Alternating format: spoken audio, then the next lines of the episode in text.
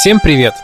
Это подкаст «Через вселенные», подкаст кинопоиска о комиксах и кино. В этом подкасте мы говорим обо всем, что находится между комиксами и кино, между комиксами и сериалами, а конкретно о комикс-экранизациях, о том, почему их стало так много и почему они доминируют над миром поп-культуры последние два десятка лет.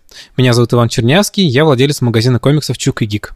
А меня зовут Марат Шабаев, я кинокритик и ваш проводник через вселенные. В нашем втором сезоне, который сегодня у нас подходит к концу, мы в каждом выпуске рассказывали про одного из важных авторов комиксов, чье творчество так или иначе оказало прямое или косвенное влияние на кино и на сериалы, на то, что мы смотрим сегодня. И в финальном выпуске сезона мы немножечко перевернем свои собственные правила и расскажем про человека, который конечно, большинству слушателей нашего подкаста в первую очередь известен не как автор комиксов, а как э, режиссер, сценарист и шоураннер. Но фокус в том, что он также и сценарист комиксов, и создатель комиксов, и абсолютно признанный в этом плане человек, успешный, и, возможно, в какой-то другой вселенной его карьера сложилась бы совершенно иначе, и он был бы гораздо более известным сценаристом комиксов и не очень известным режиссером и э, шоураннером телесериалов. Сегодня наш герой — это Джос Уидон, который, помимо того, что является режиссером фильмов «Мстители» и «Мстители Ральтрона», является также шоураннером множества популярнейших сериалов «Баффи», «Ангел», «Светлячок», «Кукольный домик». Кроме всего этого, он написал некоторое количество комиксов, в том числе комиксы для Marvel, которые частенько приводятся как пример исключительно успешного сотрудничества человека из киноиндустрии с комикс-миром. В частности, Джос Уидон один из главных авторов комиксов про Людей Икс. Мы поговорим сегодня о том, почему Уидон а, находится как раз на пересечении этих миров комиксов и кино, как он а, получил свой довольно своеобразный статус такого гик-бога, то есть а, довольно долго Уидон был одним из самых главных кумиров американского гик-комьюнити. И, конечно, мы обсудим, почему этого статуса Уидон в какой-то момент лишился. Но начнем, наверное, мы с краткого пробега по его биографии. Во-первых, надо сказать сразу про Джос Уидона, что как будто его судьба была предопределена просто принадлежностью к семье. Но это довольно такой расхожий факт. Отец Джоса Уидона был сценаристом, дед Джоса Уидона был сценаристом, а его мать была школьной учительницей. Но еще она писала романы, поэтому это человек, чья жизнь с детства была связана со словом печатным, ну и тем, как оно воплощается на экране. Уидон начинал свою карьеру как э, скрипт-доктор. Скрипт-доктор – это человек, который лечит сценарий, который страдает от каких-то проблем. То есть это такой, можно сказать, э, выпускающий редактор. Джос Уидон в 90-е в основном занимался этим неблагодарным делом. Он читал сценарии э, таких выдающихся фильмов, как э, «Водный мир», но далеко не все э, эти проекты оказывались успешными. Пожалуй, единственный успешный его проект, в котором он работал как скрипт-доктор, это мультфильм «История игрушек», в который никто особо не верил. Но при помощи Уидона, в том числе и тому, как он расставил характеры героев, он выглядит совершенно иначе. Еще один, наверное, тоже выдающийся в кавычках опыт – это сценарий «Чужого 4», во всех смыслах неудачный проект, который снимал Жан-Пьер Жене, мы все знаем его по Мели. И, в общем, сценарий э, он весь извратил, переврал, и получилось ужасно. Так что казалось, что, в общем, Джос Уидону в кино делать нечего. Поэтому Джос Уидон занялся сериалами. Еще один проект, над которым работал Уидон, и он очень важен для нас сегодня, это самая первая экранизация «Людей Икс» Брайана Сингера. Неизвестно, как много реплик Уидона в итоге попало в финальную версию, но то, что он над ними работал, давайте мы запомним и вот так вот отложим в недалекий ящик, чтобы потом при первой удобной возможности оттуда вытащить. Но все-таки Уидон в первую очередь прославился не как скрипт-доктор, а как сценарист и шоураннер сериалов – первым сериалом и самым, наверное, до сих пор известным, хотя тут, в общем, есть конкуренты, стала Баффи, истребительница вампиров. Ты отлично знаешь, что тебя ждет. Сердечный приступ. Ну как? Сердечный приступ? Это все? Больше ничего? Какой-то хромой вампир, не имеющий представления о моих возможностях. До этого сериала сначала следовал не очень удачный полнометражный фильм, но позже произошел такой мягкий перезапуск в формате сериала, и этот сериал выстрелил ну, скажем так, его влияние можно вполне спокойно проследить э, в сериале «Сверхъестественное» или вот в новой экранизации «Сабрина» от Netflix. Мне кажется, очень идейно близкие штуки. Что еще сделал Уидон? Э, Уидон сделал сериал «Светлячок», про который э, вы наверняка слышали, если хоть раз смотрели «Теорию большого взрыва» или сериал «Сообщество».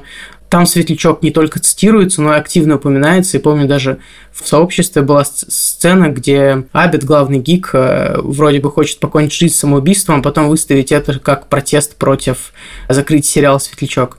Да, Светлячок, в отличие от Баффи, которая просуществовала довольно долго, по-моему, 7 сезонов, и у нее был еще спин «Ангел», тоже не очень короткий сериал.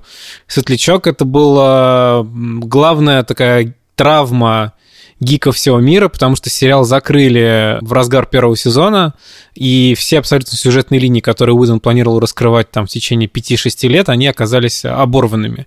И это то, что телеканалу Fox некоторые люди, наверное, до сих пор не могут простить, вот. Уидону удалось единственное что, кое-как завершить эту историю в полнометражном фильме «Миссия Сиренити», который является сиквелом этого сериала. Все сериалы Джоса Уидона сопровождались э, своей э, собственной комикс-вселенной, так сказать.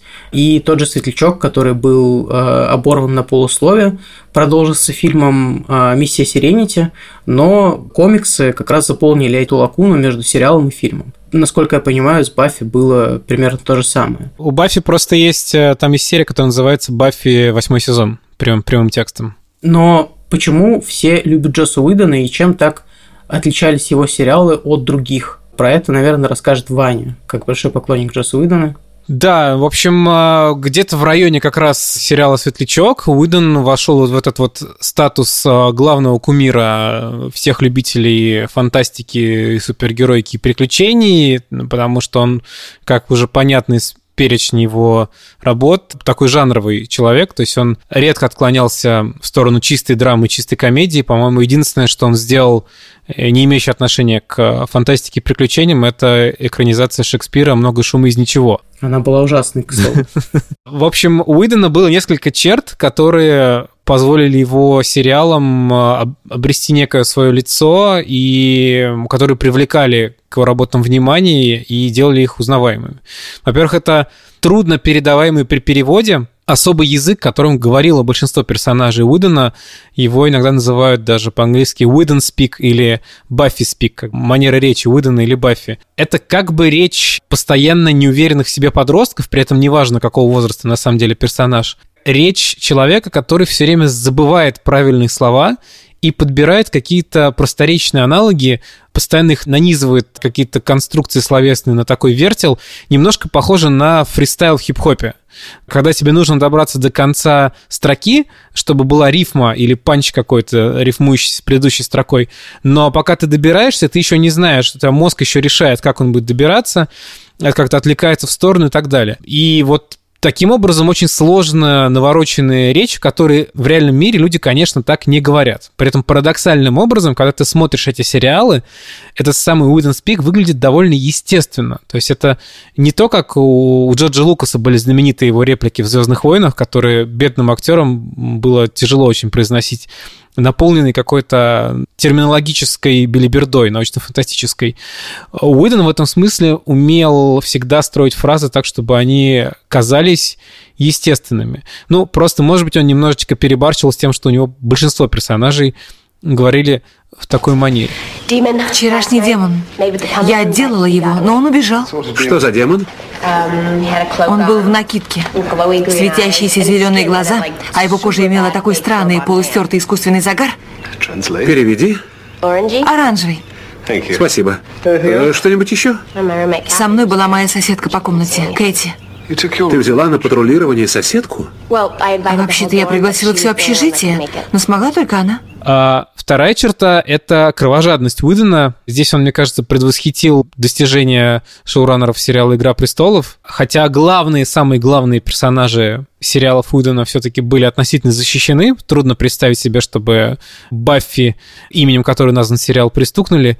Остальные главные герои были ничем не застрахованы, они могли получить какие-то увечья, остаться там без руки, без глаза, а то и вовсе погибнуть.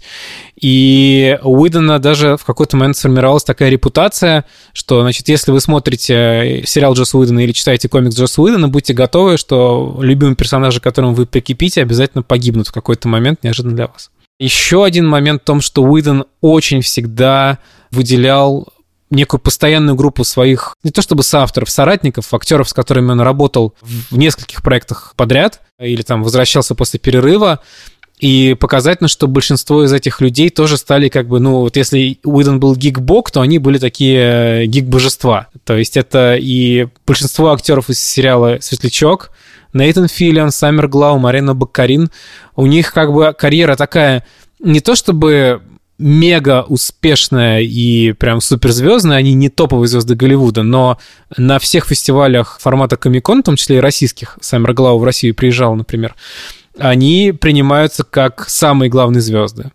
То есть и Филиан, который э, потом снимался в Касле и в э, музыкальном блоге Доктора Ужасного, и Саммер Глау, которая потом пошла по накатанной и везде играла в таком же амплуа примерно, как в «Светлячке». Молчаливый красавица и убийца, отрешенная. Она, в частности, играла в сериале про Терминатора. Марина Баккарин, которая в последнее время, наверное, более известна как девушка Дэдпула в фильмах. Фелиция Дэй, которая начинала тоже в Баффи, а потом свой собственный веб-сериал про э, РПГ запустила под названием «Гильдия» и так далее. И а, в какой-то момент команда актеров, которые работают с Уидоном, стала тоже постоянной чертой. Ты ожидал подсознательно, что они будут появляться там и там. Даже в фильме «Мстители» есть камео у некоторых из этих актеров. И финальная, наверное, черта — это то, что большинство работ Уидона были посвящены сильным женщинам, и сильные женщины были в центре повествования. В Баффи понятно, в Светлячке половина почти главных э, персонажей — это женщины в кукольном домике большинство главных героев женщины и так далее. И Уидон всегда называл себя профеминистом, говорил, что это воспитание его матери, что он всегда был окружен женщинами, которым он восхищается, и всегда к этому стремился. И довольно долго он был действительно таким рупором феминизма в гик-комьюнити. Собственно, я на это гик-комьюнити постоянно ссылаюсь. Здесь еще надо пояснить, что Уидон быстро очень понял свой статус и быстро понял, как работать с этим комьюнити. Он был постоянный гость э, крупных и не, не очень крупных конвентов в Америке, и он, э, по-моему, каждый год ездил в Сан-Диего на Комикон, даже если не было никаких сериалов и фильмов, которые надо было представлять, там могли быть в каких-то небольших залах с ним встречи поклонников в таком более интимном формате. И, в общем, это только закрепляло его статус. То есть он был человеком, который был на расстоянии вытянутой руки. С ним там легко можно было пообщаться, в отличие от какого-нибудь, я не знаю, Стивена Кинга или того же Джорджа Мартина. Вот примерно сочетание этих факторов, мне кажется, и делало Уидона таким кумиром. И действительно, Марат прав, что вот в этих всех американских комедийных сериалах очень точно показано, что Джос Уидон и его работа — это прямо вот э, священное писание для американских поклонников жанрового фикшена. Как по мне, главный вклад э, Уидона в супергеройский жанр – это музыкальный блог Доктора Ужасного.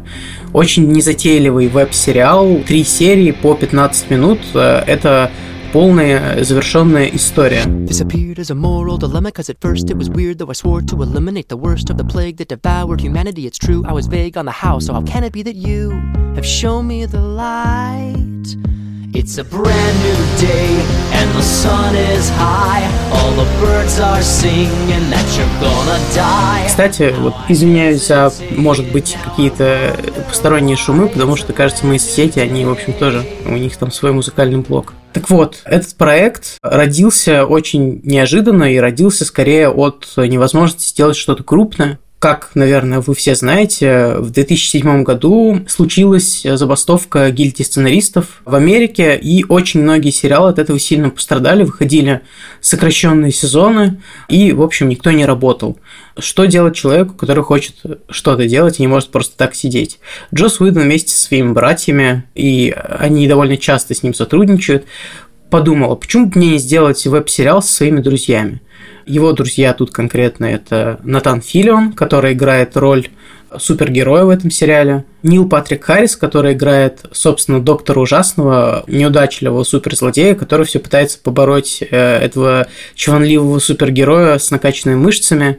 И Фелисия Дей, которая играет соседку и любовный интерес, собственно, доктора ужасного. И главный конфликт не только между добром и злом, но и вот такой вот любовный треугольник. Что здесь очень важно? Во-первых, это полная деконструкция супергероики, потому что э, мы получаем Доктора Ужасного, который скорее мог бы быть, наверное, Человеком-пауком в киновселенной Марвел, но очень неуверенный в себе, местами застенчивый.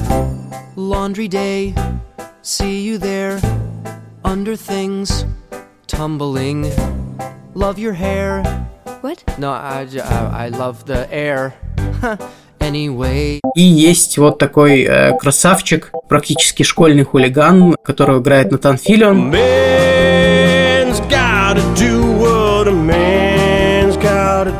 Но и это не самое главное. Самое главное, что это мюзикл. Хотя вы могли, наверное, догадаться из названия. Герои регулярно поют, эти песни очень э, западают вам в голову. Я вам гарантирую, если вы выделите 45 минут своего времени, вы, вы потом еще долго будете вспоминать финальную песню, например, из этого сериала.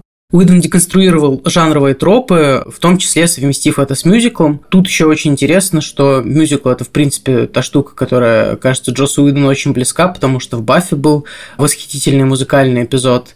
Ну и вот здесь э, целиком мюзикл плюс супергерои, как будто это две самые любимые вещи Джосу Уидона. К сожалению, музыкальный блог Доктора Ужасного так и остался вот таким стендалон проектом, потому что сиквел не случился. И не случился он по очень простой причине. В это время Джос Уидон стал режиссером фильма «Мстители». Уже более э, мейнстримного и менее э, деконструкторского супергеройского проекта, но, знаете, до сих пор музыкальный блог Доктора Ужасного все фанаты очень ждут. Я, кстати, тоже с удовольствием посмотрел бы на продолжение, Уидон вообще любит играть в жанры. А, Еще один классный проект, к которому он имеет отношение, но как сценарист и продюсер, это мед-хоррор «Хижина в лесу», которая вот является э, такой не то что даже пародией, а попыткой объединить все хоррор-штампы в один сюжет и объяснить, почему все фильмы ужасов так похожи друг на друга и почему они, в принципе, существуют. Ну, вот мне, например, в отличие от тебя, совершенно не кажется, что Доктору ужасному нужно какое-то продолжение.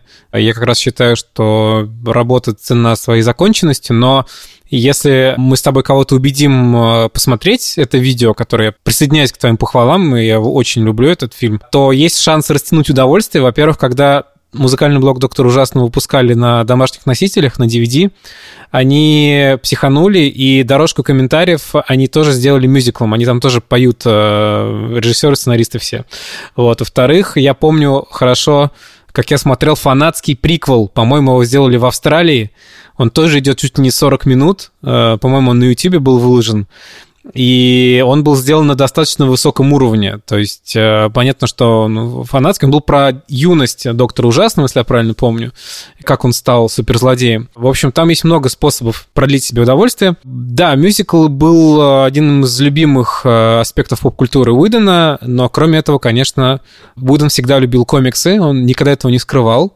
И даже за пределами своих собственных работ он очень часто писал какие-то предисловия, послесловия комиксам других авторов. А Марат уже упомянул, что э, Уидон так или иначе работал где-то прямо как сценарист, где-то больше как такой автор идеи над комиксами по своим сериалам. То есть он довольно много комиксов написал про Баффи и ее мир, про всевозможных э, других охотников за вампирами, которые в ее каноне, скажем так, есть. И связь Уидона с Марвел э, на самом деле была достаточно давно намечена. Почему его назначение на роль режиссера фильма «Мстители» было таким особенным?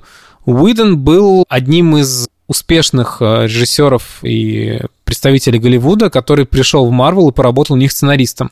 Он написал о них два комикса. Во-первых, был такой комикс под названием «Беглецы», про группу подростков, которые обнаруживают случайно, что их родители — это секретное суперзлодейское общество во вселенной Марвел, и избегают, э, узнав э, эту новость, избегают из дома, они видят, что их родители приносят человеческие жертвы, забирают все, что могут найти дома из каких-то удивительных гаджетов, и э, борются со своими родителями, и попутно скрываются от унылых, на их взгляд, супергероев Марвел, которые ничего не понимают в, в их жизни и только мешаются.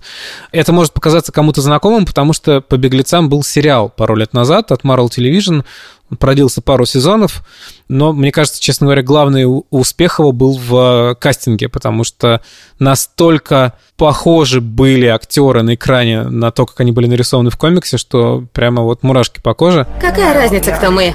Нельзя такое спускать родителям с рук. Нам нужна еще одна жертва. В остальном у сериала были стандартные проблемы Marvel Television. Довольно сильно затянуты, довольно сильно избегает э, сцен с дорогими спецэффектами и довольно далеко, ближе к концу, отъезжает от исходного материала. Уидон был большой фанат этого комикса, и когда он узнал, что его создатель Брайан Вон собирается отходить от дел в Marvel, он чуть ли не сам попросил написать еще один сюжет. И он написал сюжет, в котором беглецы попадают случайно в прошлое, и они находятся в э, конце 19 века в Америке и встречают там каких-то местных стимпанковских прото-супергероев, вместе с которыми помогают попавшим в беду заблудшим детям на улицах города.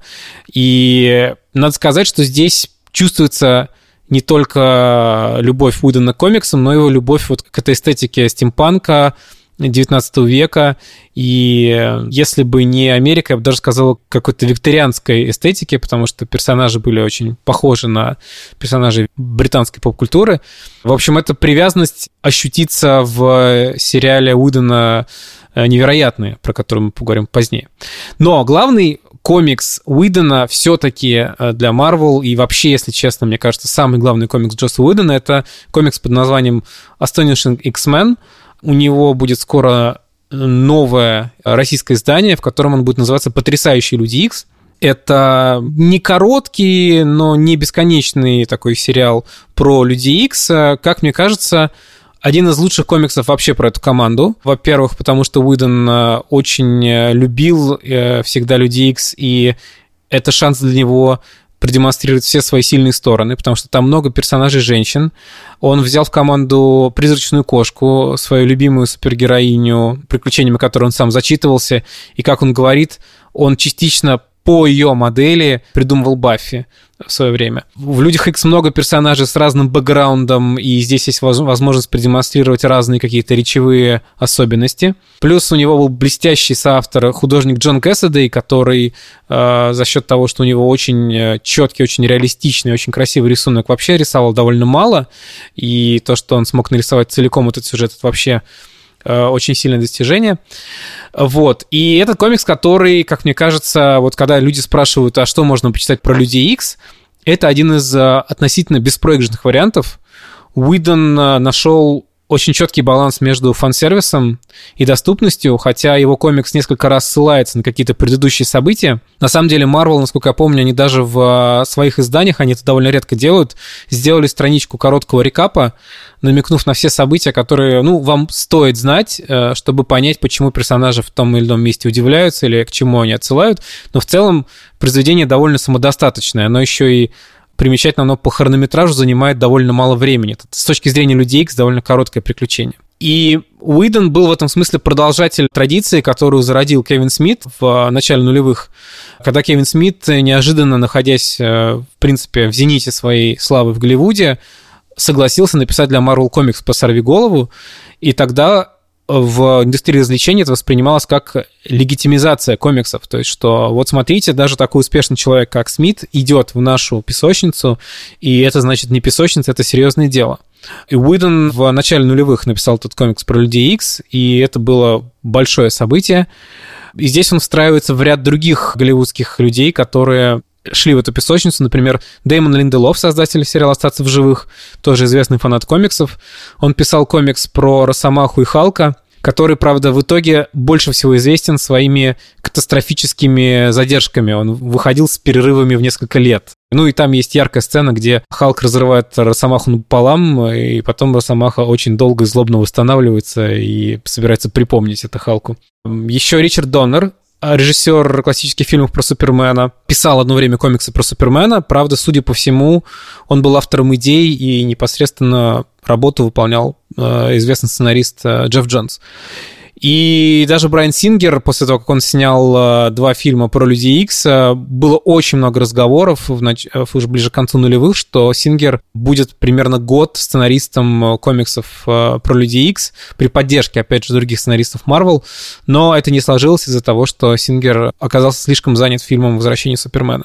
И таким образом Уидон как бы своим присутствием делал комиксы более легитимным явлением поп-культуры. Э, его за это очень ценили. И когда стало известно, что он придет в киновселенную Марвел, после того, как у него не сложилось с экранизацией «Чудо-женщины», он был э, сценаристом и режиссером несостоявшегося фильма в конце нулевых, то на ту пору было полное ощущение у людей, которые как бы ходят регулярно на комиконы, что это просто, как, как говорится, союз придуманный на небесах что это одно для другого подходит идеально. И у меня есть еще один аргумент про то, почему вот этот комикс «Потрясающий Люди Икс» заслуживает внимания. Это пример того, что такое экономный сценарист. Дело в том, что мне довелось работать над этим комиксом в качестве редактора и позднее переводчика э, несколько раз. Этот комикс выходил на русском языке уже три раза. И первый раз я просто редактировал перевод, а второй раз, когда его пересдавали в сборниках, я редактировал свою редактуру спустя несколько лет. И третий раз, когда он выходил для коллекции лучших сюжетов Marvel, мне удалось, значит, осовременить, соответственно, перевод, потому что первые его версии были сдержаны какими-то возрастными ограничениями.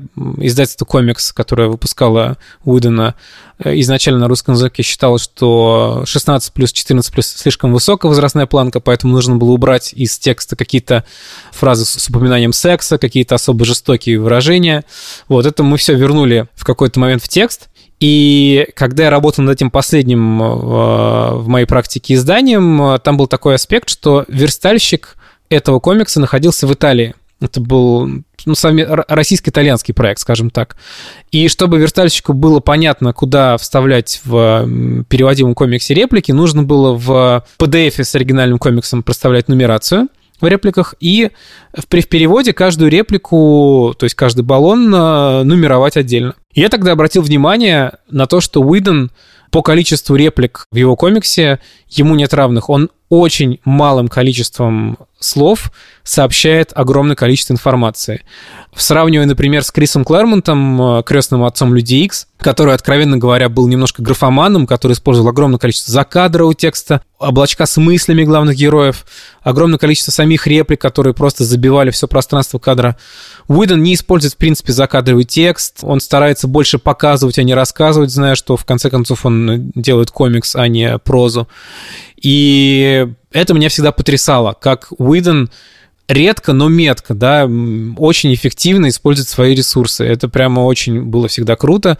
И как он обязательно старается продемонстрировать, если у героев есть какие-то уникальные способности, то не будучи сдержанным бюджетами телесериала, э, Уидон всегда давал развернуться, как бы придумал какие-то нетривиальные способы им показать свои силы, следил, чтобы все персонажи проявили свои суперспособности и так далее. То есть он очень вдохновляющий в этом смысле автор, и мне кажется, что вот этот комикс про Людей Икс всем, кто начинает работать там в сценариях комиксных или даже киношных, может быть, в развлекательном жанре, я бы очень рекомендовал как пример того, как кратко и четко все формулировать и делать эффективно. Видимо, и культовый статус Уидона, и его это умение работать со словом, и конкретно работа с людьми X, а, как персонажами Марвел, довольно большой командой, э, привели в итоге его к тому, что он начал заниматься Мстителями, причем, что интересно, сначала он пришел в этот проект как э, скрипт-доктор, как э, в старые добрые 90-е, но довольно скоро ему предложили возглавить этот проект и стать режиссером. В каком вы должно быть отчаянии? Что призвали столь убогие создания на свою защиту? Мы не команда.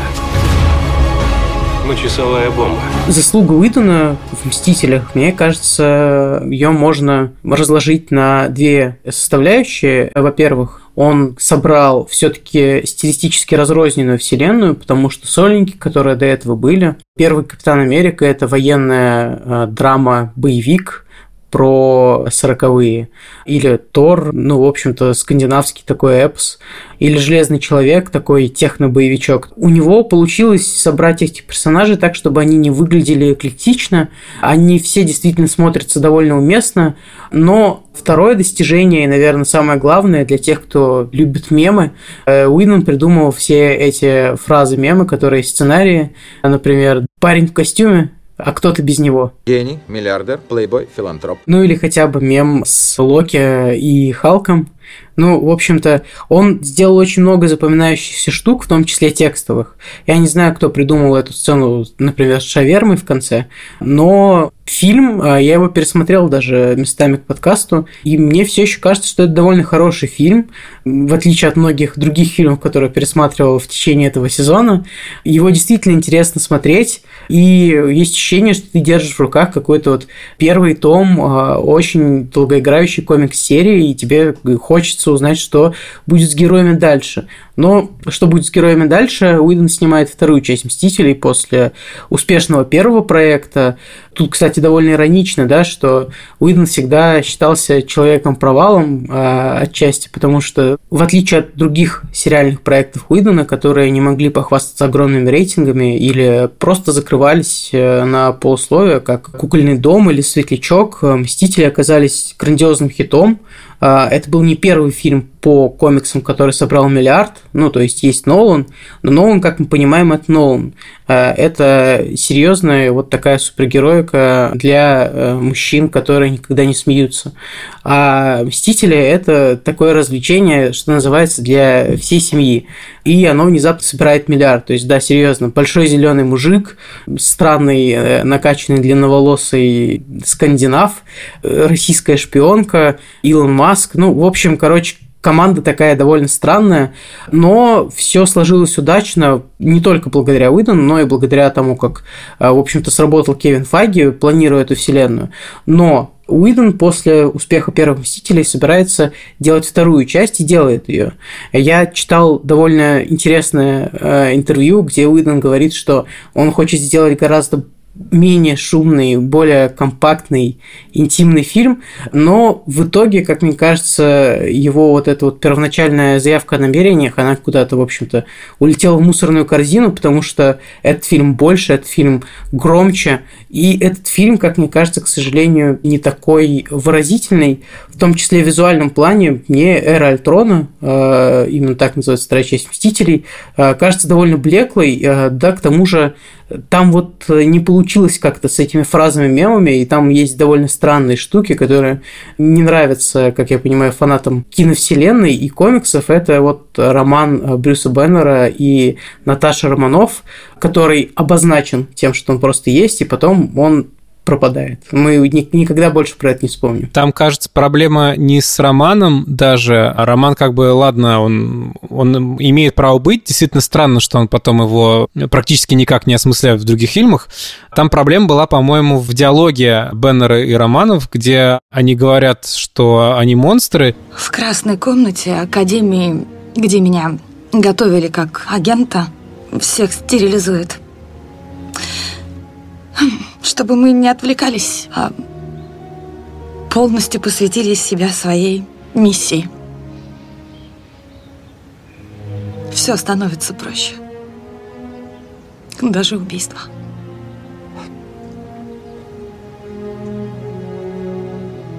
Ну и кто тут из нас чудовище? И создается впечатление, что Наташа Романов говорит, что человек, который не может иметь детей, это монстр.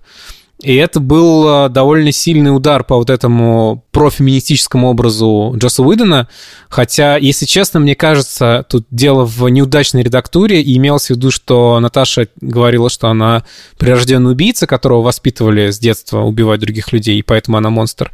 Но диалог действительно слышится вот таким образом, что она вот так вот про деторождение высказывается. Но в Эра Альтрона известно, что туда просто очень сильно вмешались силы управляющей студии, потому что им нужно было строить нарратив про Камни Бесконечности, и поэтому в фильме есть сцены, немножко из него выбивающиеся, вот эти вот все сцены с Тором, с его странным путешествием вот в пещерное озеро, где он видит видение про Камни Бесконечности.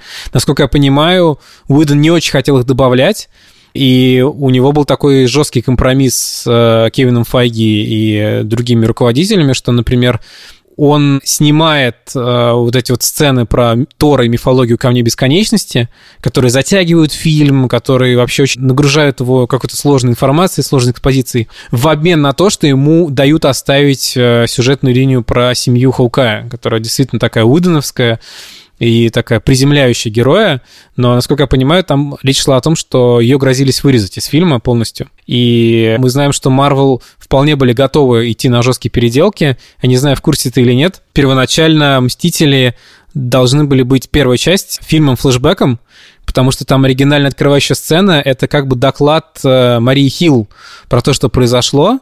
И это придавало фильму некую такую мрачную направленность, потому что она отчитывалась о разрушениях, которые принесли супергерои, и должна была оценить, как бы говоря со своими начальниками, насколько эти супергерои под контроль, насколько можно доверять и так далее.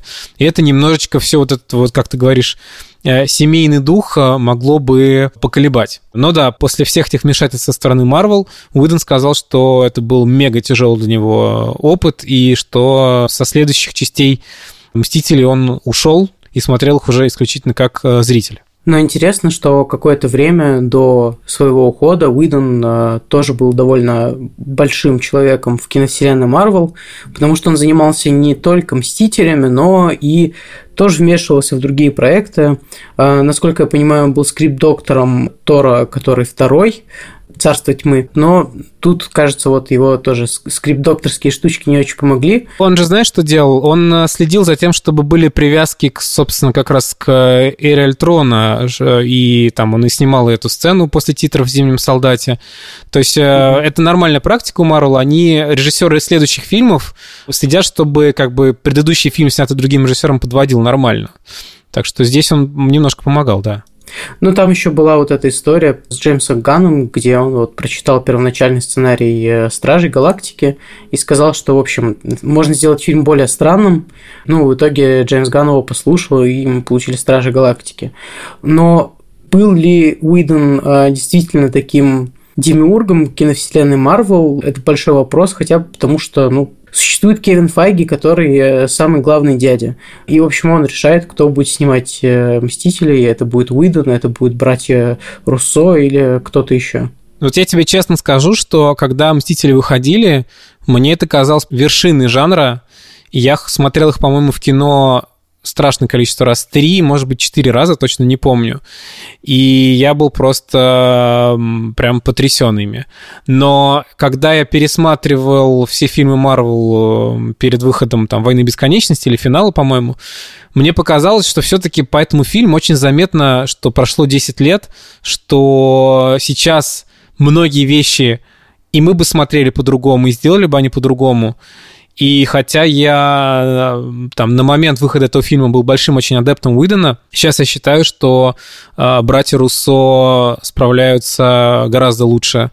Они лучше жонглируют все, всеми этими персонажами, у них э, изобретательнее экшн-сцены, у них как-то более-менее понятны все какие-то сюжетные нити они не пропадают никуда, как вот это действительно сказал странный там роман Брюса и Наташи или что-то еще.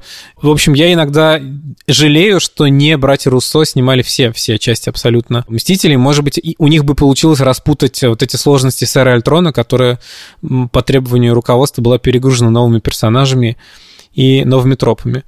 Но Уидон, конечно, задал, я думаю, тональность необходимую, отпечатал в камне вот эту вот тональность Марвел, за которую многие ненавидят эти фильмы, такую легкую, частично юмористическую, как раз которая соответствует тону самого Уидона в его предыдущих работах. Ну, расставшись с Марвел, он с этой интонацией не расстался, и я не про этот ужасный фильм э, по Шекспиру э, черно-белый. Пожалуйста, никогда не смотрите его. Я имею в виду его работу с Лигой справедливости. Потому что, как, по крайней мере, зрители и читатели кинопоиска знают все про Снайдер Кат. Джос Уидон в какой-то момент заменил э, Зака Снайдера, который э, пережил личную трагедию и был э, скрипт-доктором, и не только скрипт-доктором, но и, наверное, подменяющим режиссером фильма «Лига справедливости». Ну как подменяющим? Он закончил его фактически, получается. Закончил и переснял. И, как мне кажется, вот у него какие-то вот эти марвеловские трюки и метод работы – остались, и он их перетащил за собой. Возможно, это было как бы связано и с э, какими-то конфликтами Снайдера и руководства, конечно, но тем не менее фильм «Лига справедливости» выглядит как фильм, который уместно смотрелся бы в киновселенной Марвел. Он довольно яркий, что, конечно, поправили в Снайдер Кате или в Снайдер Кате Про, который черно-белый. Там довольно много смешных шуток, ну, смешных в кавычках, конечно. Вот эта вот фраза Достоевский, которая говорят русские э, или восточноевропейские европейские герои, которых спасает Флэш э, в конце. Он не может выговорить «до свидания», как бы он говорит вместо этого Достоевский. Достоевский. А в русском переводе эта фраза стала Лех Валенса, потому что в русском переводе они не русские, а поляки. Вдвойне абсурдно. Да. И многие считают, что Джос э, Уидон не справился с Лигой. Э, я, наверное, в общем-то, один из этих многих. Помню хорошо, как я посмотрел, например, «Бэтмена против Супермена», мне он ужасно понравился Ване. Все же знают, что я фанат Снайдера. И, в общем, э, когда я шел на Лигу, весь этот конфликт с Уидоном, до съемками, он как-то до меня очень слабо донесся. Я пошел в кино и, в общем, вышел с ощущением, что я посмотрел непонятно что, потому что, с одной стороны, это не было совсем ужасно, с другой стороны, это не дотягивало, как мне кажется, до предыдущих штук в киновселенной DC, это при том, что я не люблю фильм «Человек из стали». Тут, наверное, надо сказать, что не только рядовые зрители, фанаты и критики считают, что Джос Уидон не справился с лигой, но и его коллеги по съемочной площадке, актеры. Недавно, осенью 2020 года, в интернетах разразился новый скандал, когда актеры обвинили э, Джоса и конкретно людей, которые стояли выше, в неподобающем поведении на съемочной площадке. Во-первых, это был Рэй Фишер, чью сюжетную линию, скажем так, просто вырвали с мясом из фильма, и смотрелся он там довольно странно. Это была и Галь Гадот, которая говорила, что Уидон грозил ей, что если она не будет его слушаться, то ее карьера, в общем, полетит к чертям какой-то не очень э, хороший образ складывался для э, человека, который всегда славился как профеминист, э, к тому же э, даже бывшая э, актриса из э, тоже высказывались в его адрес. В общем, как-то это не очень согласуется вот с тем образом, который Джос э, всегда с удовольствием поддерживал, и про его любовь к сильным женщинам, э, как, как есть ощущение, что это сильные женщины, которые исключительно существуют на страницах или на экране, но не в жизни скажем так, падение Уидона с вот этого гик-трона, оно было в несколько этапов. И первым ударом было в семнадцатом году, когда как раз выходил фильм «Лига справедливости». Его бывшая жена написала статью, эссе для издания «Рэп», где она сказала, что Джос Уидон профеминист только на словах, и что в реальности он абсолютно не исповедует те же самые принципы, которые он проповедует, да, замечательное англоязычное выражение practice what you preach, да, то есть буквально в смысле то, что ты проповедуешь, так ты должен себя вести в жизни. Она сказала, что Уидон ей неоднократно изменял, работая над своими сериалами, и, в общем, это было достаточно хорошо известно там в кругу ее друзей и знакомых, и что он давил на нее всячески, как бы не там было проблемно получить развод. И с этого момента образ Вудена как профеминиста дал большую трещину. Я могу сказать здесь одну очень простую вещь. Я по образованию историк, меня всегда учили обращать внимание, когда работаешь с источниками, не только на то, что написано, а на то и как написано, и что не написано в источнике. И, на мой взгляд, мега важная деталь этого э, скандала была в том, что у Уидона был очень популярный фанатский сайт Уидонеск который был образцовым фанатским сайтом, он был прям источником для журналистов важным, потому что они знали, что на нем самая проверенная информация, они знали, что Уидон сам его регулярно читает, общается там с фанатами, периодически пишет для него что-то, и если на этом сайте появлялась какая-то инфа про то, что Уидон будет снимать эпизоды «Офиса» или эпизод э, сериала «Хор», то это проверено, это можно давать выпуск. Уидон Эск после этого сообщения бывшей жены Уидона прекратил обновляться, что говорит о том, что это были люди, которые были погружены в контекст, и они понимали, что обвинения не беспочвенные. Ну а в начале 2021 года, когда Э, по новой пошел скандал, э, связанный с обвинениями Рэя Фишера, Уидон Эск просто был удален, к сожалению, потому что, ну, случилось то, чего боялись очень многие фанаты Уидона, в том числе и я. Потому что когда начался э, конфликт с Рэем Фишером, я себе говорил, что, ну, не может быть, чтобы Фишер был прав, потому что все остальные партнеры Уидона по съемочной площадке много лет с ним работали, постоянно к нему возвращались, и их все устраивало. Но, к сожалению, в начале 2021 года актрисы, которые снимались в сериале «Баффи. Истребительница вампиров», кто-то более прямо, кто-то менее прямо, сказали, что им надоело молчать и поддерживать образ э, этого всеми любимого профеминиста. Я не думаю, что нам нужно в деталях разбирать то, что там было озвучено. В целом картина была примерно такая, что Уидон действительно как и говорила его бывшая жена еще в семнадцатом году, он очень любил купаться во внимании, он любил, чтобы его боготворили, и это в конфликте с Фишером тоже как бы прослеживается, он не принимал правок от актеров в реплике, э, несмотря на то, что Рэй Фишер э, афроамериканец, и он считал, что сценаристы и режиссеры допускают ошибку, изображая его персонажа определенным образом и передают ему карикатурные и какие-то стереотипные черты, Уидон говорил, что, дорогой мой, я даже от Роберта Дауни-младшего не принимаю правки и так далее. Э, Мишель Трехтенберг сказала, что на съемочной площадке действовал правило во время съемок Баффи, что она не должна оставаться с Уидоном одна в закрытом помещении, помещении и так далее и тому подобное. И, к сожалению, вот здесь вот уже этот снежный ком оказался неостановим, то есть э, многие говорили, что Уидон создавал такую токсичную царскую атмосферу на площадке, что все должны были его хвалить, он третировал актеров, которые его чем-то не устраивали.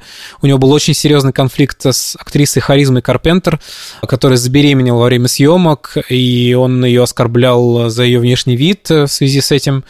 В общем, После этого, скажем так, последние колонны, которые поддерживали этот трон гик-бога, они обрушились. Довольно быстро DC отменили э, проект э, фильма «Бэтгерл», на котором должен был работать Уидон как режиссер-сценарист. И Уидон очень быстро самоустранился из сериала «Невероятные», мотивировав это тем, что ему тяжело работать в ковидных ограничениях. И в промо-компании сериала, насколько я понимаю, он вообще практически не упоминается. То есть в России, например, на том же кинопоиске написано, что это новый сериал от Уидона, но я так понимаю, что он режиссер там нескольких эпизодов, шоураннер, а дальше вот в промо-компании западной он практически не фигурирует.